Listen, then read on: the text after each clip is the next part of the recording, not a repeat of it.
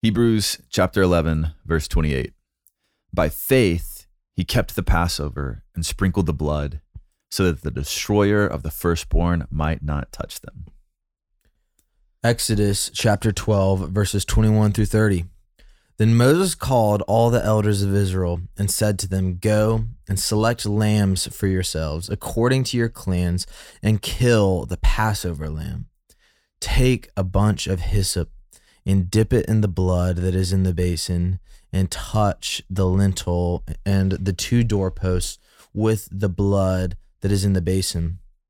None of you shall go out of the door of his house until the morning, for the Lord will pass through to strike the Egyptians. And when he sees the blood on the lintel and on the two doorposts, the Lord will pass over the door and will not allow the destroyer to enter your houses to strike you. You shall observe this rite as a statute for you and for your sons forever. And when you come to the land that the Lord will give you, as he promised, you shall keep this service. And when your children say to you, What do you mean by this service? You shall say, It is the sacrifice of the Lord's Passover. For he passed over the houses of the people of Israel in Egypt when he struck the Egyptians, but spared our houses. And the people bowed their heads and worshiped. Then the people went, the people of Israel went and did so as the Lord had commanded Moses and Aaron. So they did. At midnight, the Lord struck down all the firstborn in the land of Egypt, from the firstborn of Pharaoh who sat on his throne to the firstborn of the captive who was in the dungeon, and all the firstborn of the livestock. And Pharaoh rose up in the night, he and all his servants, and all the Egyptians. And there was a great cry in Egypt, for there was not a house where someone was not dead. Hmm. This is the word of the Lord. Thanks be to God. All right, so moving on through the life of Moses, and you know, such a a fascinating and rightfully disturbing and um, ultimately beautiful passage. You know, we we see just so much theology here Right. that points to Christ, and, and ultimately this uh, idea that our sins are so grave that it calls for the death of something so dear as a firstborn son, and, and um, Christ ultimately satisfying that. Uh, Jackson, what are your thoughts on this passage and how it relates to Hebrews 11? I think you're totally right. It's a rich passage that, you know, so much can be said about the Passover. It- Mhm. it- it's, uh, you know, just quick story. It- It's actually a special passage for for me and my family. Hmm. So my wife was uh, a high school senior, uh, didn't come from uh, a Christian home, and ended up in a Bible study where uh, her assistant crew coach taught on the Passover and she connected the Passover to Jesus as Mm. the true and better Passover lamb. And that was when the scales fell off for my wife. And so she trusted Christ as a high school senior through this passage. And it's and, and that makes sense to me because it's that kind of passage, right? It's Mhm. really beautiful. But as I try to make sense of this in light of Hebrews chapter 11, uh, which says that Moses by faith kept the Passover and sprinkled the blood so that the destroyer of the firstborn might not touch God's people. Um, it, it makes me go back a little bit. So I'm, I'm thinking of Moses and and you know last time we saw Moses, uh, we're we're seeing that he considered the reproach of Christ greater wealth than the treasures of Egypt, and, and ultimately that led him to leave Egypt to flee to Midian Yeah. and and and then the lord appeared to him and said all right i'm going to use you you're going to be my servant Mm. and you're going to function as a type of redeemer for my people and moses i mean i think rightfully uh, or, or understandably balks at that a little bit he, he's just like what what in the world am i supposed to be doing and uh and so back in exodus 3 uh, we see the lord say come i will send you to pharaoh that you may bring my people the children of Israel out of Egypt.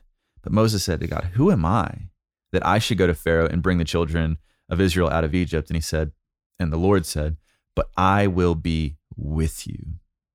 And this shall be your sign, and he Mm. A sign for you.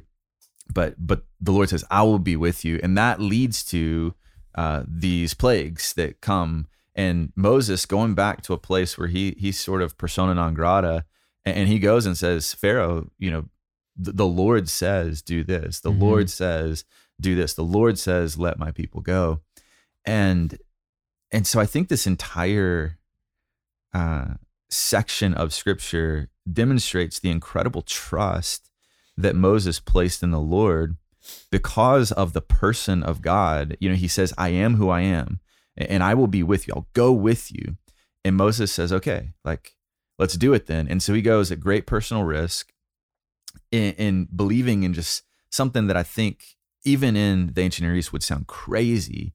And he participates in this exacting of justice upon Egypt uh, through these various plagues. And that culminates here in the final plague or, or the final um, judgment of uh, of the destroyer coming and and uh, killing the firstborn of all those who didn't paint the doorpost. And so so I think what we're seeing is this this culmination of Moses' faith where he leads the people of God on the basis of atonement, the the lamb's blood being spilt to be saved from God's wrath and delivered from slavery. And, so we see wonderful gospel illusions, but we see Moses acting in incredible faith to say, "All right, God, I'm gonna, I'm gonna, on the basis of your character, on the basis of your presence with me, I will do what you said I'm Mhm. supposed to do."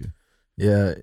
What's really striking to me about the Passover is Israel is not spared Mm-mm, based off of a long account of righteousness and, and righteous acts.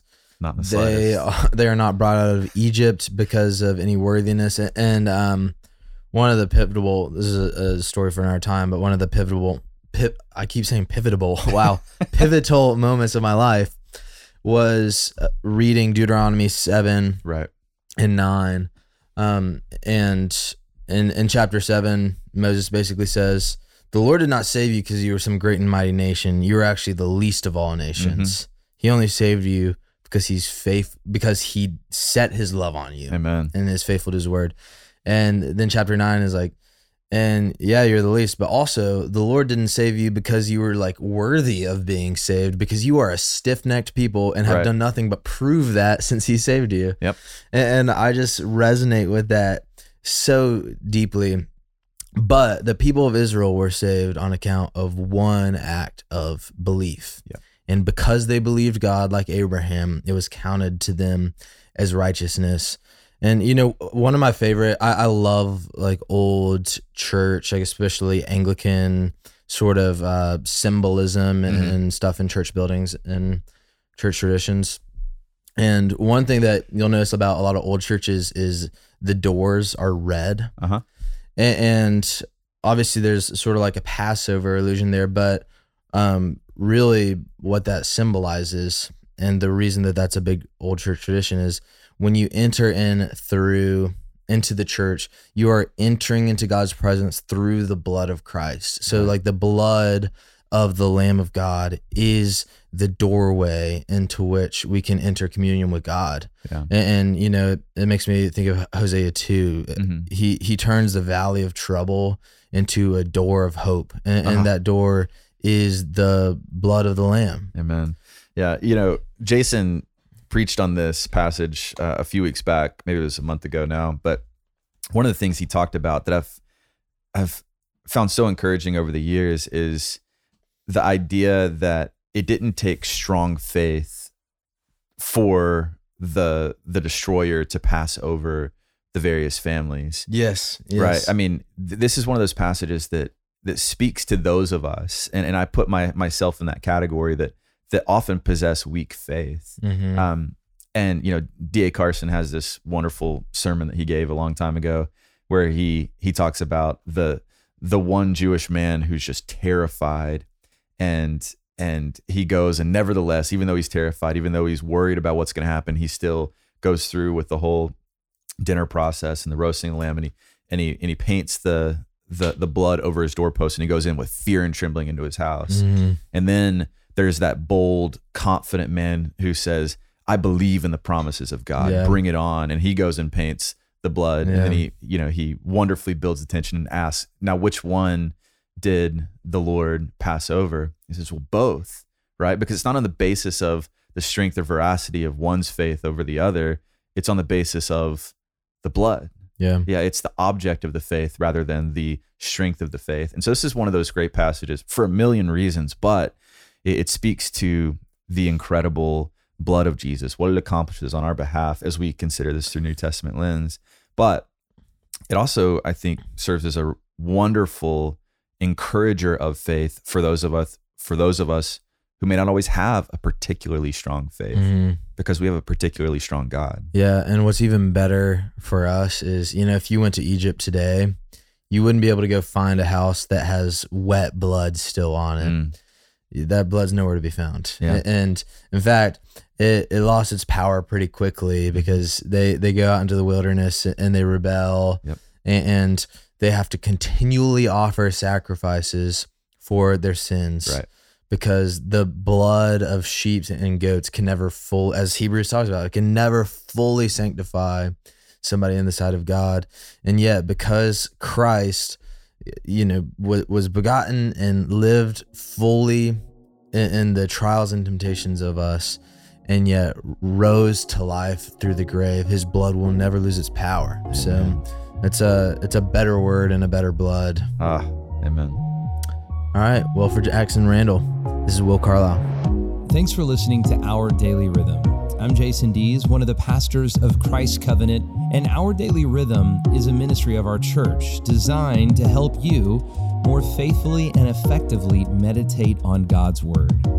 If you ever have a question for us about one of our Bible readings or one of your own Bible readings, please don't hesitate to text us at 404 465 1737. Again, that's 404 465 1737. Or email me directly at jason at christcovenant.com. We'll meet you again tomorrow for our daily rhythm.